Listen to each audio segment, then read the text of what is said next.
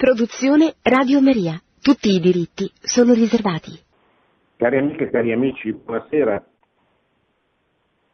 Continuiamo anche questa settimana nella presentazione della biblica Papa Francesco, fratelli tutti, sulla fraternità e l'amicizia sociale. Siamo arrivati al secondo capitolo nel quale il Papa presenta la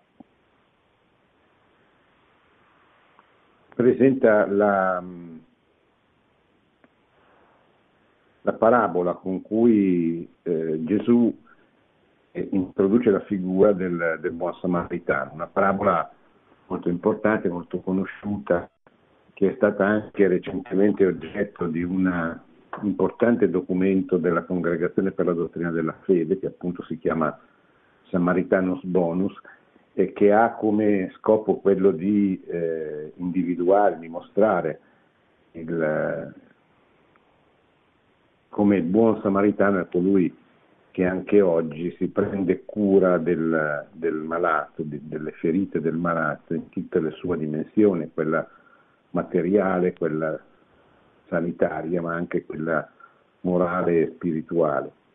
Un documento molto importante perché ribadisce la dottrina della Chiesa sul tema del fine vita, eh, ricordando come la vita sia sacra e non possa essere legittimamente violata dalla morte, dal concepimento alla morte naturale e in modo particolare questo documento della congregazione si sofferma appunto sul, fine vita sull'attenzione che bisogna avere nei confronti delle persone che soffrono e che sono al termine eh, della loro vita, devono essere accompagnate ma devono essere fatti oggetto di un'attenzione eh, completa. Non, gli uomini non sono mai una malattia, la malattia è una condizione, l'uomo è sempre qualcosa di oltre, di, di più di più importante, di più bello della sua malattia e deve essere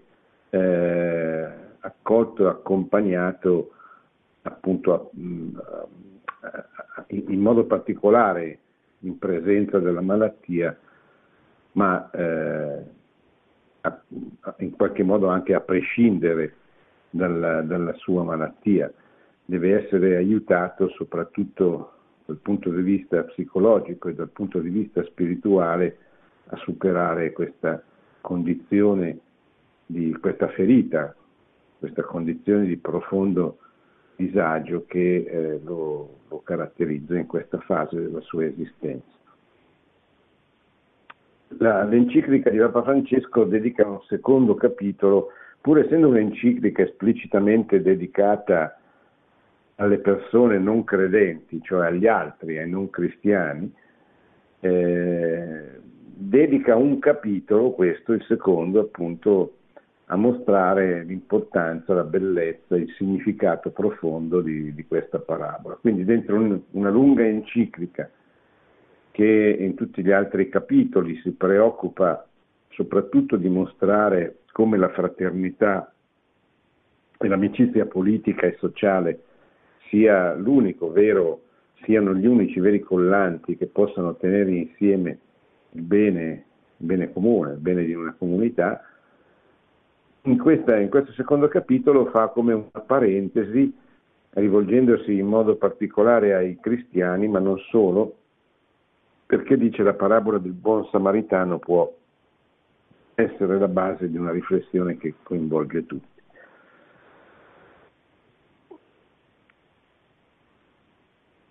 Nell'intento di cercare una luce in mezzo a ciò che stiamo vivendo e prima di impostare alcune linee di azione che saranno oggetto dei successivi capitoli, intendo dedicare un capitolo a una parabola narrata da Gesù duemila anni fa.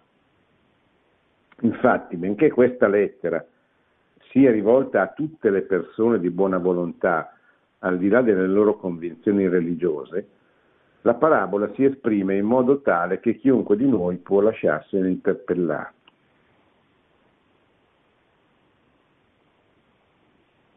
La parabola non ve la leggo perché la conosciamo tutti, è contenuta, il Papa riporta quella contenuta il Vangelo di Luca, il capitolo decimo, versetti del 25 al 37, e poi la commenta. Brevissimamente, il buon samaritano è colui che a differenza dei leviti, cioè dei sacerdoti che erano passati prima di lui nella strada che da Gerusalemme scende a Gerico, cioè dalla città di Dio alla città dell'uomo, si ferma, si ferma e accudisce il ferito, lo, lo aiuta, lo accompagna in, in, un albergo, in un ospedale, cioè che poi si prende cura del suo futuro, paga l'albergatore perché lo, lo medichi, perché lo aiuti, perché insomma, si, si, faccia carico durante il periodo in cui lui sarà, sarà via e, e, e, promette all'albergatore di, di, di, di, dargli i soldi che avrebbe speso in più di quanto gli ha dati durante, nel, nel corso del, quando sarebbe ritornato un certo periodo successivo a, a questo momento. Abbi cura di lui e se spenderai di più te lo pagherò al mio ritorno. E, Gesù dice a, alla persona che gli pone la domanda, maestro, che cosa devo fare per evitare la vita eterna? E dice, chi di tre ti sembra sia stato prossimo di colui che è caduto nelle mani dei briganti. Ah, c'era anche cioè questo ferito, era stato ferito, questo, questo uomo era stato ferito dai, dai, da dei briganti. E la persona che gli ha posto la domanda risponde chi ha avuto compassione di lui. E allora lui gli dice va e fai anche tu così. Cioè eh, era un samaritano che sapete non erano molto apprezzati dagli ebrei, erano un popolo a parte, però il samaritano si fa carico del dolore, della sofferenza. E il levita, il sacerdote eh, che era passato, e le altre due persone che erano passate prima di lui, benché fossero molto più importanti, molto più religiose, molto più eh, in sintonia evidentemente col popolo di Israele, eh, guardano dall'altra parte, non si, non si preoccupano del, del, del, ferito. E questo, eh, questo è lo sfondo. Papa ricorda, ricorda le relazioni, le difficili relazioni che che gli uomini hanno sempre avuto dopo il peccato originale, dopo la, la, la fuoriuscita, diciamo così, la cacciata dal, dal, paradiso terrestre di Adamo ed Eva. Ricorda l'assassinio di Abele da parte di Caino, ricorda il libro di Giobbe, ricorda come gli ebrei avevano intuito già nell'Antico Testamento che eh, l'idea di fondo che poi eh, Cristo avrebbe fatta propria in maniera così esemplare, fai agli altri quello che vorresti che gli altri facessero a te. Questo è già è il precetto di Hillel che già è presente nell'Antico Testamento e poi viene ripreso soprattutto, appunto, come vi ho detto, da, come dicevo, da, da, da Gesù nel Nuovo Testamento.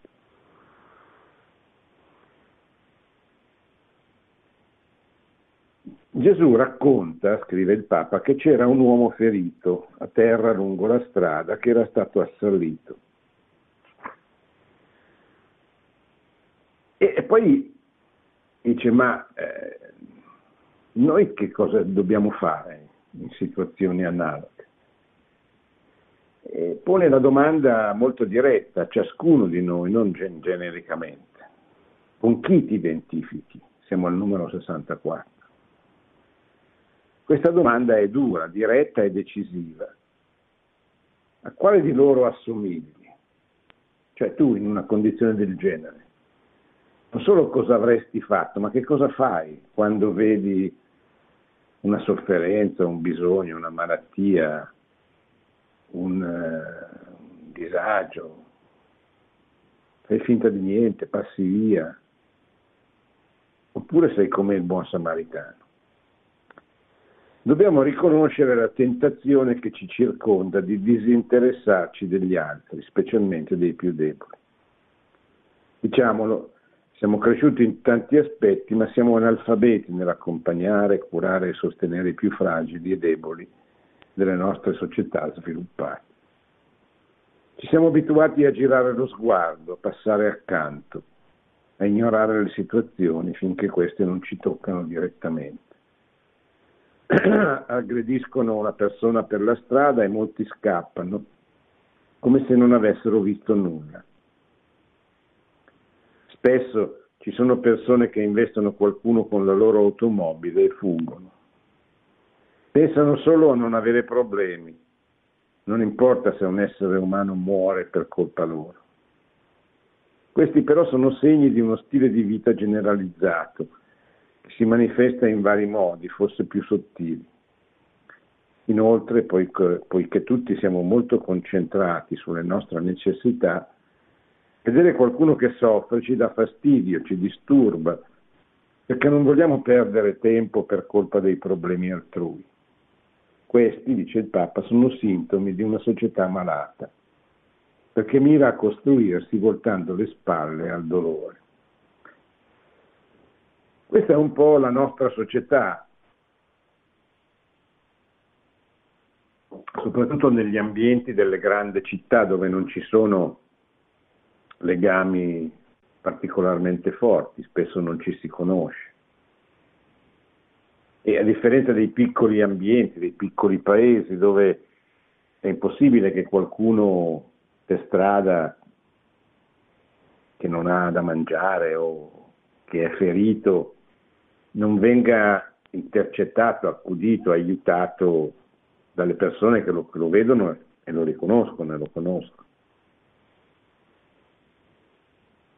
Nelle città dove il rapporto è più anonimo, noi non conosciamo la persona che vediamo, che soffre, che non ha da mangiare, che è, povero, ha bisogno. Eh, questa è già una, una prima riflessione di carattere sociale, cioè piccolo e bello potremmo dire, ma piccolo e bello perché piccolo significa eh, poter gestire una comunità. Non c'è nessuno in un paese di poche migliaia di abitanti che non sia conosciuto da tutti gli altri, non c'è la persona anonima se non eccezionalmente. Nelle grandi città è vero il contrario, è raro, spesso anche nel proprio quartiere, conoscere qualcuno. E tutto sommato noi stiamo parlando dell'Italia dove grandi città ce ne sono pochissime, grandi megalopoli con numeri importanti sono veramente poche. E pensate alle grandi, enormi città, per esempio dell'America Latina, pensate alla città del Messico, 25 milioni di abitanti, pensate a Buenos Aires, a San Paolo, eccetera. Allora tutte queste città ci dicono, tutti, questi, tutti gli studi ci dicono che il futuro dell'umanità è un futuro in cui si tende a concentrare la, la maggioranza, la grande maggioranza della popolazione all'interno di, piccoli, di, piccoli, di, di poche megalopoli. L'Italia, grazie a Dio, ha un processo abbastanza inverso, stanno crescendo, sono cresciute più che altro, non tanto forse, non tanto adesso, ma sono cresciute negli ultimi anni, è cresciuta la tendenza ad andare a abitare in piccoli centri e quindi a lasciare le grandi città a ritornare semmai nelle grandi città per, eh, per lavorare, ma prendere, diciamo, a, mettere, a prendere casa in centri più piccoli dove i costi sono minori, eh, dove la vita di comunità è, è più facile, eh, dove è anche più facile aiutarsi, sostenersi reciprocamente.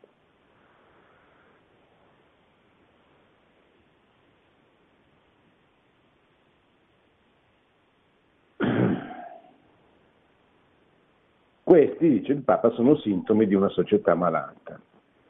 Meglio non cadere in questa miseria. Guardiamo il modello del buon samaritano. È un testo, questa parabola, che ci invita a fare risorgere la nostra vocazione di cittadini del nostro paese, del mondo intero, costruttori di un nuovo legame sociale. Questa parabola è un'icona illuminante, capace di mettere in evidenza l'opzione di fondo che abbiamo bisogno di compiere per ricostruire questo mondo che ci dà pena.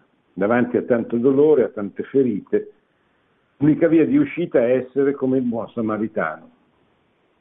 Ogni altra scelta, che non sia quella del buon samaritano, conduce o dalla parte dei briganti oppure da, parte, da quella di coloro che passano accanto senza avere compassione del dolore dell'uomo ferito lungo la strada. Ci sono due, eh, due possibilità i briganti che lo hanno ferito oppure quelli che davanti alla ferita non se ne curano.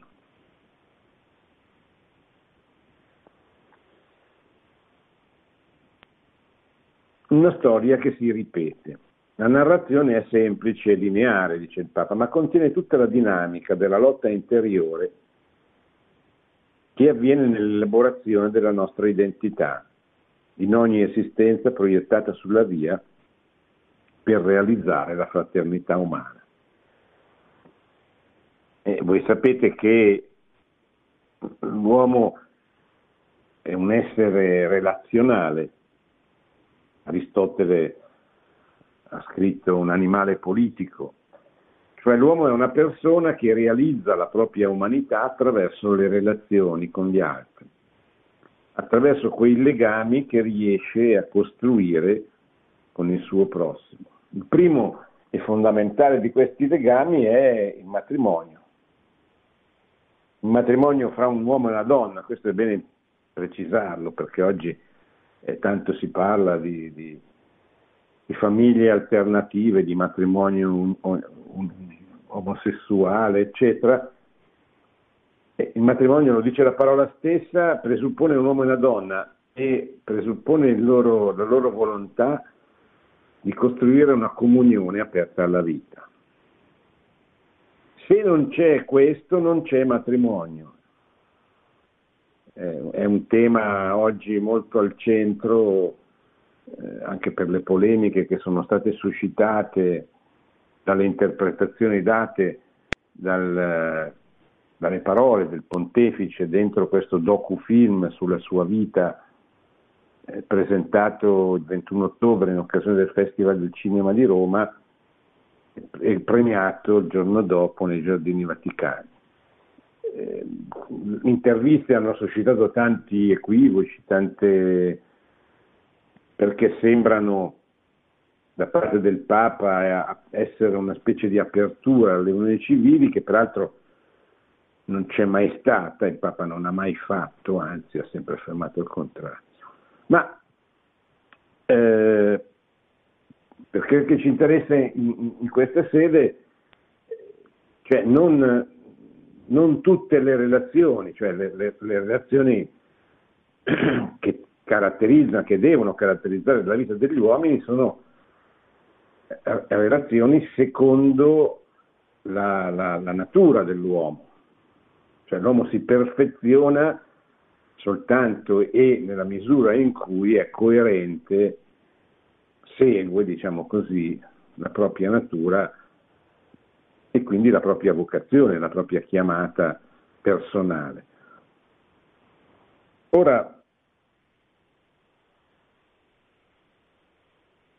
è molto importante questo, questo, questa idea, questo, questo concetto antropologico. L'uomo è un animale politico, cioè è una, è una realtà che è una persona che, reali, che, si realizza soltanto attraverso le relazioni che crea.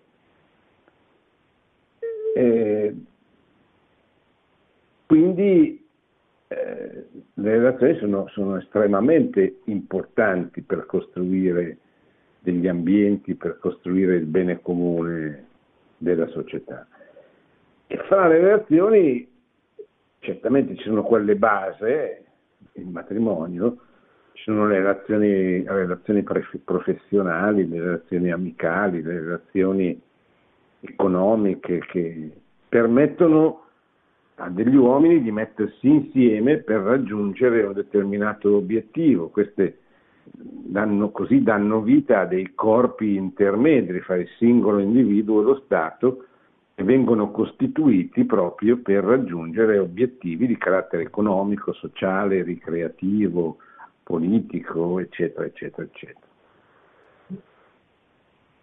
Ma qui il, il tema è la relazione con, con le ferite, la relazione della nostra sensibilità, della nostra umanità con chi soffre. Una volta incamminati ci scontriamo immancabilmente con l'uomo ferito. Oggi, dice il Papa, e sempre di più ci sono persone ferite. L'inclusione o l'esclusione di chi soffre lungo la strada definisce tutti i progetti economici, sociali, politici e religiosi. Ogni giorno ci troviamo davanti, davanti alla scelta di essere buoni samaritani oppure viandanti indifferenti che passano a distanza. E se estendiamo lo sguardo alla totalità della nostra storia e al mondo nel suo insieme, tutti siamo, siamo stati come questi personaggi. Tutti abbiamo qualcosa dell'uomo ferito. Cioè tutti noi abbiamo delle ferite che vorremmo che qualcuno ci aiutasse a curare. Ma contemporaneamente noi abbiamo il dovere, nella misura in cui siamo capaci, di aiutare il nostro prossimo a, super, a, a superare le ferite che, che ha dovuto subire. E allora la storia del buon samaritano si ripete, risulta sempre più evidente che l'incuranza sociale e politica fa di molti luoghi del mondo delle strade desolate, dove le dispute interne e internazionali e i saccheggi di opportunità lasciano tanti emarginati a terra sul bordo della strada. Nella sua parabola Gesù non presenta vie alternative, come ad esempio che cosa sarebbe stato di quell'uomo gravemente ferito o di colui che lo ha aiutato se l'ira o la sete di vendetta avessero trovato spazio nei loro cuori? Egli ha fiducia nella parte migliore dello spirito umano e con la parabola la incoraggia affinché aderisca all'amore, recuperi il sofferente, costruisca una società degna di questo nome. Allora vediamo i personaggi. Il primo, la parabola comincia con i briganti. I primi che operano sono i briganti, perché non ci sarebbe ferito abbandonato se non ci fossero stati i briganti. I briganti aggrediscono, feriscono e lasciano, e lasciano per terra. Secondo personaggio sono coloro che passano a distanza, guardano e vanno avanti per le loro cose, per fare le loro cose. Eh, spesso ci capita che siamo talmente immersi nel nostro, nel nostro progetto che non, non vediamo più la realtà, e nella realtà non vediamo più le ferite, le malattie, la sofferenza, il dolore, anche, anche soltanto spirituale, psicologica. Guardate che molte, e lo dico in tempi di pandemia, ma molte delle più gravi sofferenze del nostro tempo sono sofferenze di tipo spirituale, di tipo psicologico.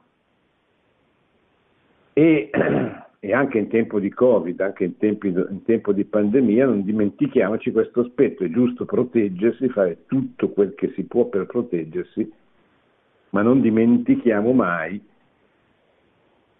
che si può morire anche di depressione spirituale, per mancanza di ossigeno spirituale, non solo materiale se l'uomo perde Dio, ma questo lo vedremo più avanti, perde il riferimento alla centralità della propria esistenza, perde il senso, il significato del suo essere una, una persona e eh, nel caso eventuale un, un cristiano battezzato. Quindi, secondo, sono quelli che passano, vedono, fanno finta di niente.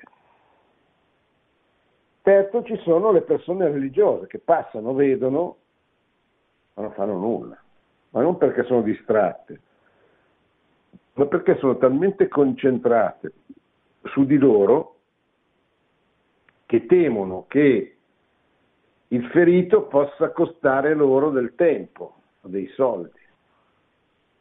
L'avarizia non è solo l'avarizia dei soldi, è anche l'avarizia del tempo. Non, non hanno tempo. Mi sembra un po' di sentire il mio concittadino, il milanese imbruttito. No, io non ho tempo, devo lavorare, devo occuparmi dei miei figli, devo occuparmi dei miei, tutte cose giuste, legittime, eh. però, però un cristiano non è così. Lo vedremo nei prossimi capitoli. Un cristiano non può ridurre la propria fede a un rapporto, per quanto felice, con eh, la propria famiglia. È chiamato a un plus, come direbbe Sant'Ignazio negli esercizi spirituali, a qualcosa di più, che va oltre la propria famiglia, non per non occuparsene, ma per andare oltre, per, rendersi, per creare una, una mentalità, una cultura, una spiritualità per cui gli altri sono importanti e non possono essere appunto abbandonati per strada. Poi un altro protagonista è l'uomo ferito. A volte ci sentiamo come lui, gravemente feriti, a terra, sul bordo della strada. Ci sentiamo anche abbandonati dalle nostre istituzioni sguarnite e carenti, o rivolte al servizio degli interessi di pochi, all'esterno o all'interno. Pensate, pensate a queste ore, no? Pensate al Covid, al virus che circola, che, che si diffonde. Pensate a quante ferite questa malattia ha provocato e continua a provocare e continuerà purtroppo per un bel po' a, a, a provocare.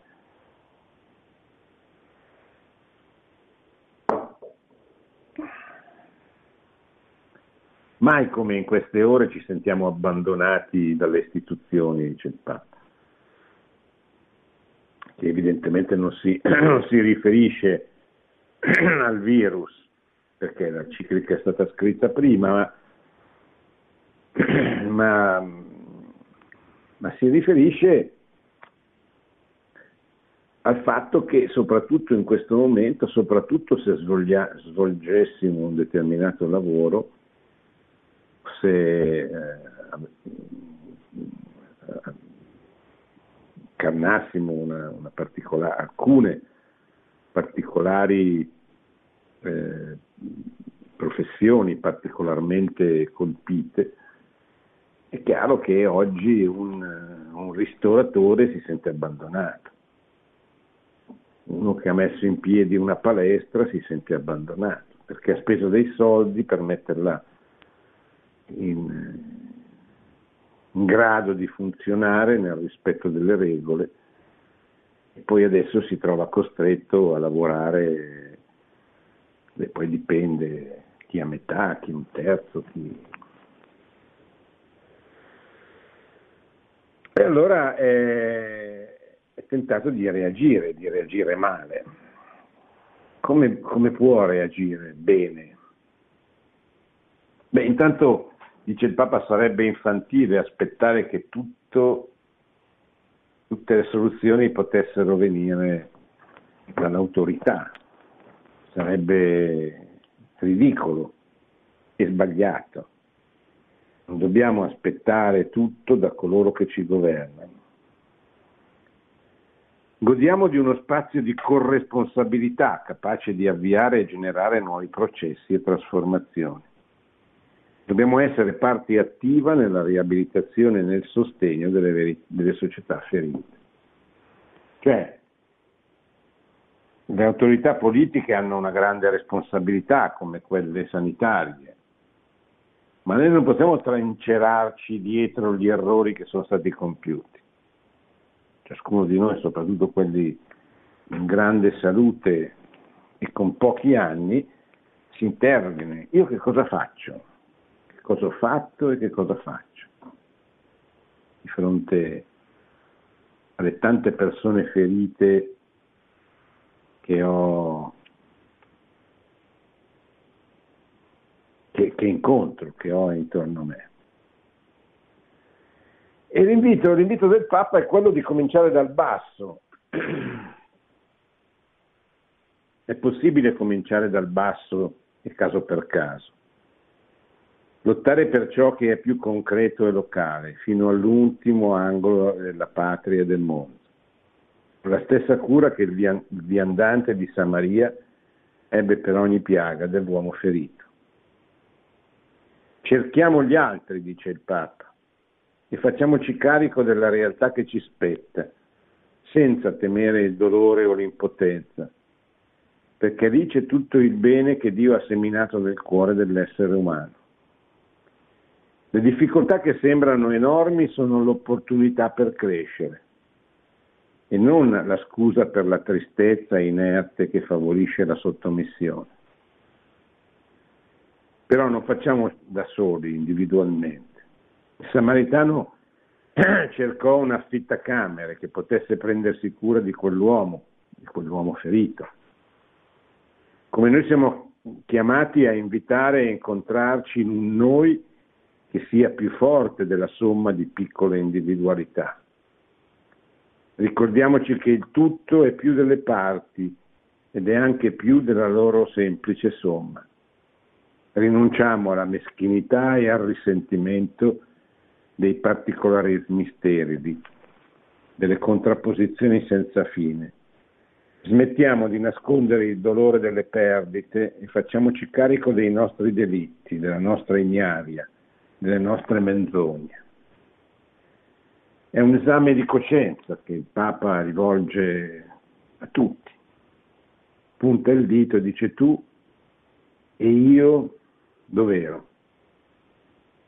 Cosa facevo? Cosa ho fatto? Cosa ho fatto per corrispondere con la mia vita a quello che il Signore vuole da me? Prendiamoci cura della fragilità di ogni uomo, di ogni donna, di ogni bambino, di ogni anziano con quell'atteggiamento solidale e attento, l'atteggiamento, l'atteggiamento di prossimità appunto del buon samaritano.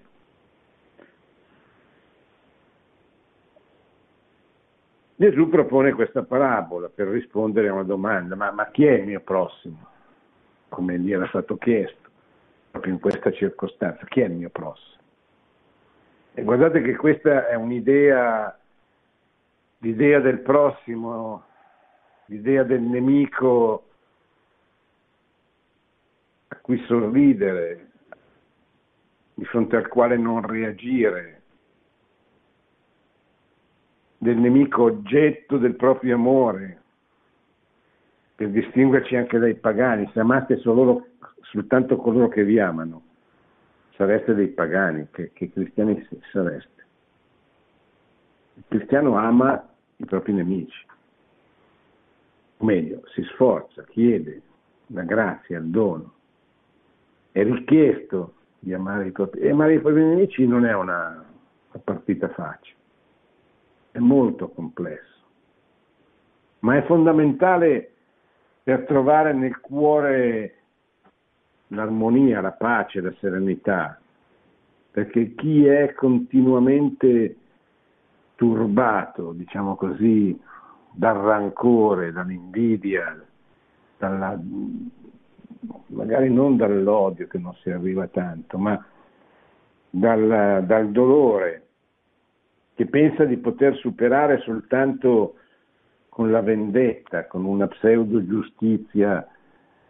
Ebbene, costui eh, non è il buon samaritano. Samaritano della strada non aspetta riconoscimenti, non aspetta ringraziamenti. La sua dedizione al servizio era la grande soddisfazione davanti al suo Dio e alla sua vita. E per questo è un dovere. Tutti abbiamo una responsabilità riguardo a quel ferito, che è il popolo stesso e tutti i popoli della terra. Il passaggio dell'enciclica. No? Il ferito è, è, non è un solo semplice uomo, è un popolo che è ferito è un popolo che è stato ferito. Prendiamoci cura della fragilità di ogni uomo, di ogni donna, di ogni bambino, di ogni anziano, con quell'atteggiamento solidale e attento, l'atteggiamento di prossimità del buon samaritano. Il prossimo non è soltanto quello immediatamente vicino a noi, ma il prossimo non ha confini, non ha frontiere. Certamente il Papa lo dice in un'altra circostanza, non siate utopistici, esercitate la carità nei confronti delle persone che incontrate tutti i giorni, nella vostra famiglia, dove lavorate, agli amici. È lì che comincia a cambiare il mondo. Non facciamo come tante icone del progressismo e dell'illuministico, no? aiutiamo l'umanità e poi ci dimentichiamo di aiutare il nostro cugino che vive a 10 metri da casa nostra. O, ci, eh, eh, o evitiamo di aiutare l'amico, il compagno di scuola che, che, che vediamo, che incontriamo, che sappiamo avere bisogno questo è il modo corretto di fare la carità. Il buon samaritano ha raccolto e, e, e aiutato a guarire quell'uomo che in concreto è capitato, è apparso a lui.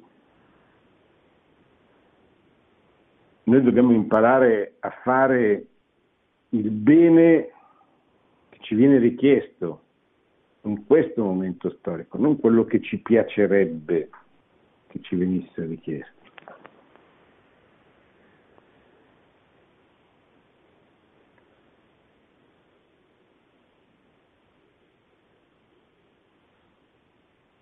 Tuttavia siamo, ci sono ancora coloro che ritengono che questi valori non siano valori.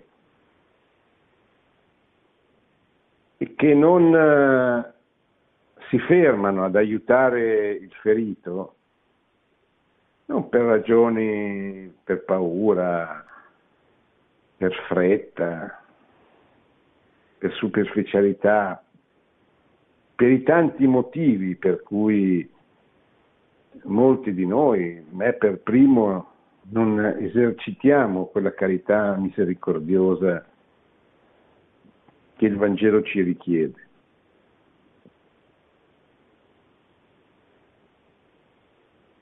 E allora nascono anche le ideologie che giustificano questa chiusura di classe, di razza, di, di popolo, eccetera. Pensate alla dittatura del proletariato nel progetto marxista. Ma perché solo il proletariato? Cioè perché una classe contro un'altra? Perché fare gli interessi soltanto di una parte della società e non puntare invece al bene comune. Pensate ai nazionalismi, ma perché solo la tua nazione e le altre? E, ba- e basta dire, rispondere, ma io mi occupo dei miei, no, non basta, tu non puoi occuparti solo dei tuoi. L'uomo non è fatto, il Papa lo dirà eh, citando la Gaudium Spes eh, fra poche pagine nel terzo capitolo L'uomo non può occuparsi solo di se stesso o della propria famiglia. L'uomo è chiamato, è chiamato per il bene, a operare per il bene di tutti, per il bene comune. E questo è molto importante e la gente piano piano lo capisce se avremo la pazienza di continuare a trasmettere questa verità fondamentale che ci viene raccontata in questa bellissima parabola interpretata, letta e interpretata da da Papa Francesco, la parabola del, del buon samaritano. Mi fermo e rispondo alle vostre domande.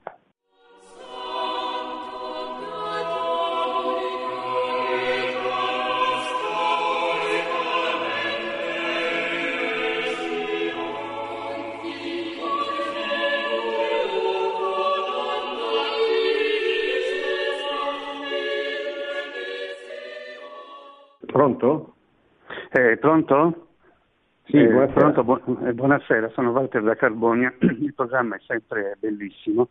Volevo chiedere questo, io credo che l'enciclica metta molto in rilievo il tema della- del dialogo, no? Del dialogo. Questo, questo tema è molto importante, il dialogo tra le culture per esempio, e qui tocchiamo appunto il tema delle migrazioni, non solo l'immigrazione, quindi tanti migranti che costretti a lasciare la propria terra eh, per vari motivi e per cercare migliori condizioni di vita appunto altrove, come anche qui in Italia, ma poi- c'è anche la nuova immigrazione, tanti giovani, proprio oggi la Fondazione Immigrantes ha diffuso dei dati molto, mh, ecco, dove si parla molto dell'immigrazione, della nuova immigrazione ita- italiana, di tanti giovani italiani costretti negli ultimi anni a lasciare appunto l'Italia per eh, cercare migliori condizioni altrove. Ecco, io quindi penso che il dialogo è molto importante in questa nostra società. Eh, mi piacerebbe sapere che cosa ne pensa. Grazie, buona serata a. Sì. Ma dunque sul dialogo, sulla parola dialogo, sul senso del dialogo si potrebbe fare un corso, perché certamente c'è una dimensione an- anzitutto immediata. Il dialogo è il modo normale attraverso cui gli uomini comunicano, comunicano fra di loro. E il dialogo è anche eh, il, il modo con cui la creatura dialoga nella preghiera con il suo creatore, cioè pregare è dialogare con Dio sostanzialmente, no? Eh, nel senso che noi gli rivolgiamo delle preghiere pubbliche eh, e, e private e, cerchiamo di ascoltare quello che lui ci dice eh, appunto nella preghiera davanti al Santissimo Sacramento, ricevendo i sacramenti, soprattutto l'Eucaristia, eccetera. Il dialogo è il modo con cui si educa, no? con cui si cresce, ci si arricchisce, eccetera. Mm, A partire dagli anni 30 del secolo scorso il dialogo ha assunto nell'epoca delle ideologie un significato diverso. Il dialogo diventata la modalità lanciata dall'internazionale sovietica, dall'internazionale comunista, per cercare di eh, far sì che diminuisse la resistenza, la contrapposizione del mondo cattolico, della Chiesa in modo particolare, di fronte al comunismo. I partiti comunisti dell'Occidente hanno lanciato il dialogo alle chiese nazionali. E questo dialogo però nascondeva un tranello, cioè quello era un invito ai cattolici affinché rinunciassero alla propria identità, alla propria finalità, alle proprie modalità, soprattutto alle modalità tipiche della dottrina sociale della Chiesa, per dare vita a una sorta di compromesso culturale. Il compromesso storico sarà il tentativo realizzato tra il 1976 e il 1979 di reintrodurre il Partito Comunista nell'area di governo italiana. Ma il vero di, più importante dei dialoghi era quello culturale, secondo il quale i cattolici avrebbero dovuto rinunciare al progetto di costruire una società cristiana, avrebbero dovuto rinunciare sostanzialmente a dire la verità sulle cose pubbliche, sui, temi, sui grandi temi pubblici, la vita, la famiglia, corpi intermedi, i principi di solidarietà, di, di sussidiarietà, eccetera. E quindi la parola dialogo è diventata una parola sospetta, che ha smesso, è cessato dall'essere eh, quella modalità con cui invece la intende per esempio il Magistero, la intende Papa Francesco in, questo, in questa enciclica. No? Il dialogo è eh, comunichiamoci reciprocamente le nostre esperienze nella speranza, e questo non va mai, mai, mai dimenticato, nella speranza cristiana dei cristiani che il proprio interlocutore capisca e apra il suo cuore a Dio e alla sua grazia. Questo dovrebbe essere la finalità di ogni cristiano, cioè quella di parlare con tutti per realizzare il bene della comunità e sperare che attraverso questo dialogo le persone che si incontrano possano trovare in Cristo la pienezza della verità,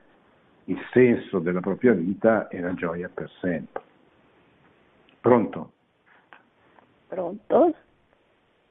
Pronto? Sì, signora, buonasera. Buonasera, io sono una carissima amica di Don Andrea Santoro, gliene parlai anni fa per telefono, ucciso a Trebisonda, si ricorda?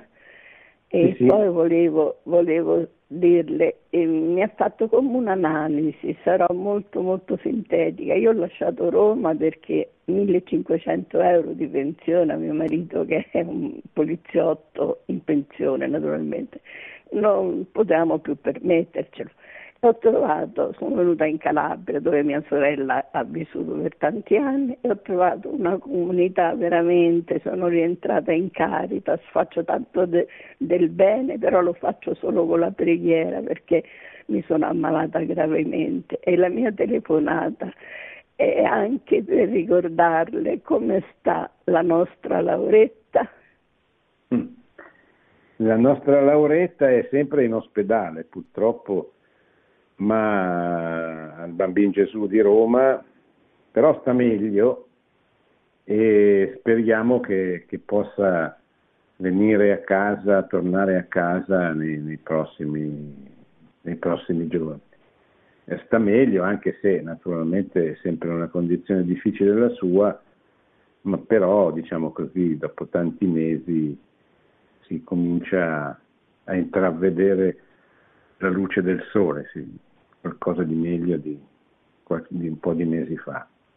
Questo grazie naturalmente alle vostre preghiere che so numerose e appassionate e vi ringrazio di cuore per quello che state facendo. Pronto? Pronto? Sì, prego. Prego, eh, prego. Senta, sono, sono, Giuseppe da, dalla provincia di Catania. Sì, mi dica Giuseppe.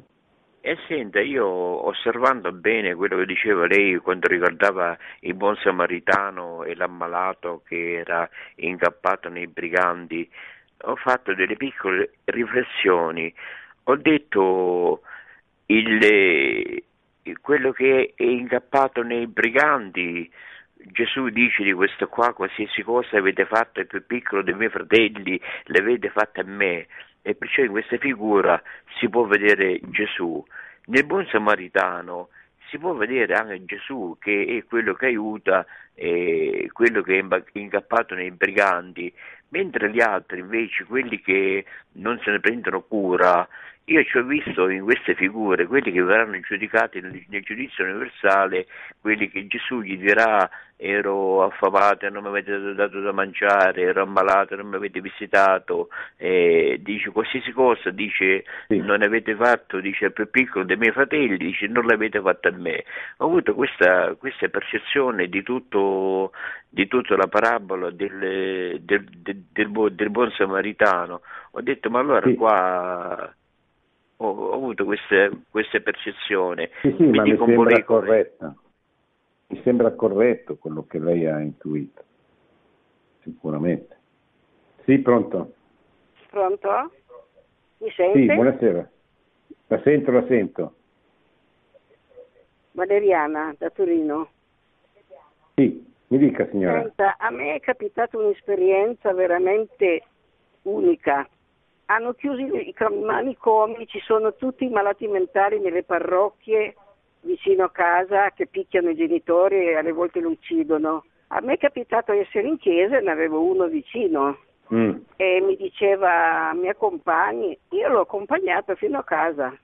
Poi non mi sono fermata lì, ho detto, poi il giorno dopo sono passata perché stava con la mamma, la mamma vedova, lavora e prende quello che prende e io sono vedova e allora ci siamo messe una, due, tre vedove, io l'ho accolto un giorno qui a casa mia un'altra le ha dato il pasto, un'altra le ha fatto la pizza, però poi eh, la testa quella non reggeva e l'hanno dovuto ricoverare ai repartini psichiatrici, però eh, poverino è tornato irriconoscibile. E adesso io passo ancora a cercarlo, ma lui è venuto, ho detto ma vieni sotto che ti voglio vedere io. Mm. Eh, direi che questi sono casi che purtroppo esistono, soprattutto da quando quella legge un po' sciagurata ha chiuso manicomi perché ha voluto pensare, ha voluto affermare, ha voluto negare la realtà, cioè purtroppo queste persone ferite anche nella mente esistono e bisognerebbe che ci fossero delle realtà apposite appunto che si facessero carico di, questa, di queste ferite, di queste malattie.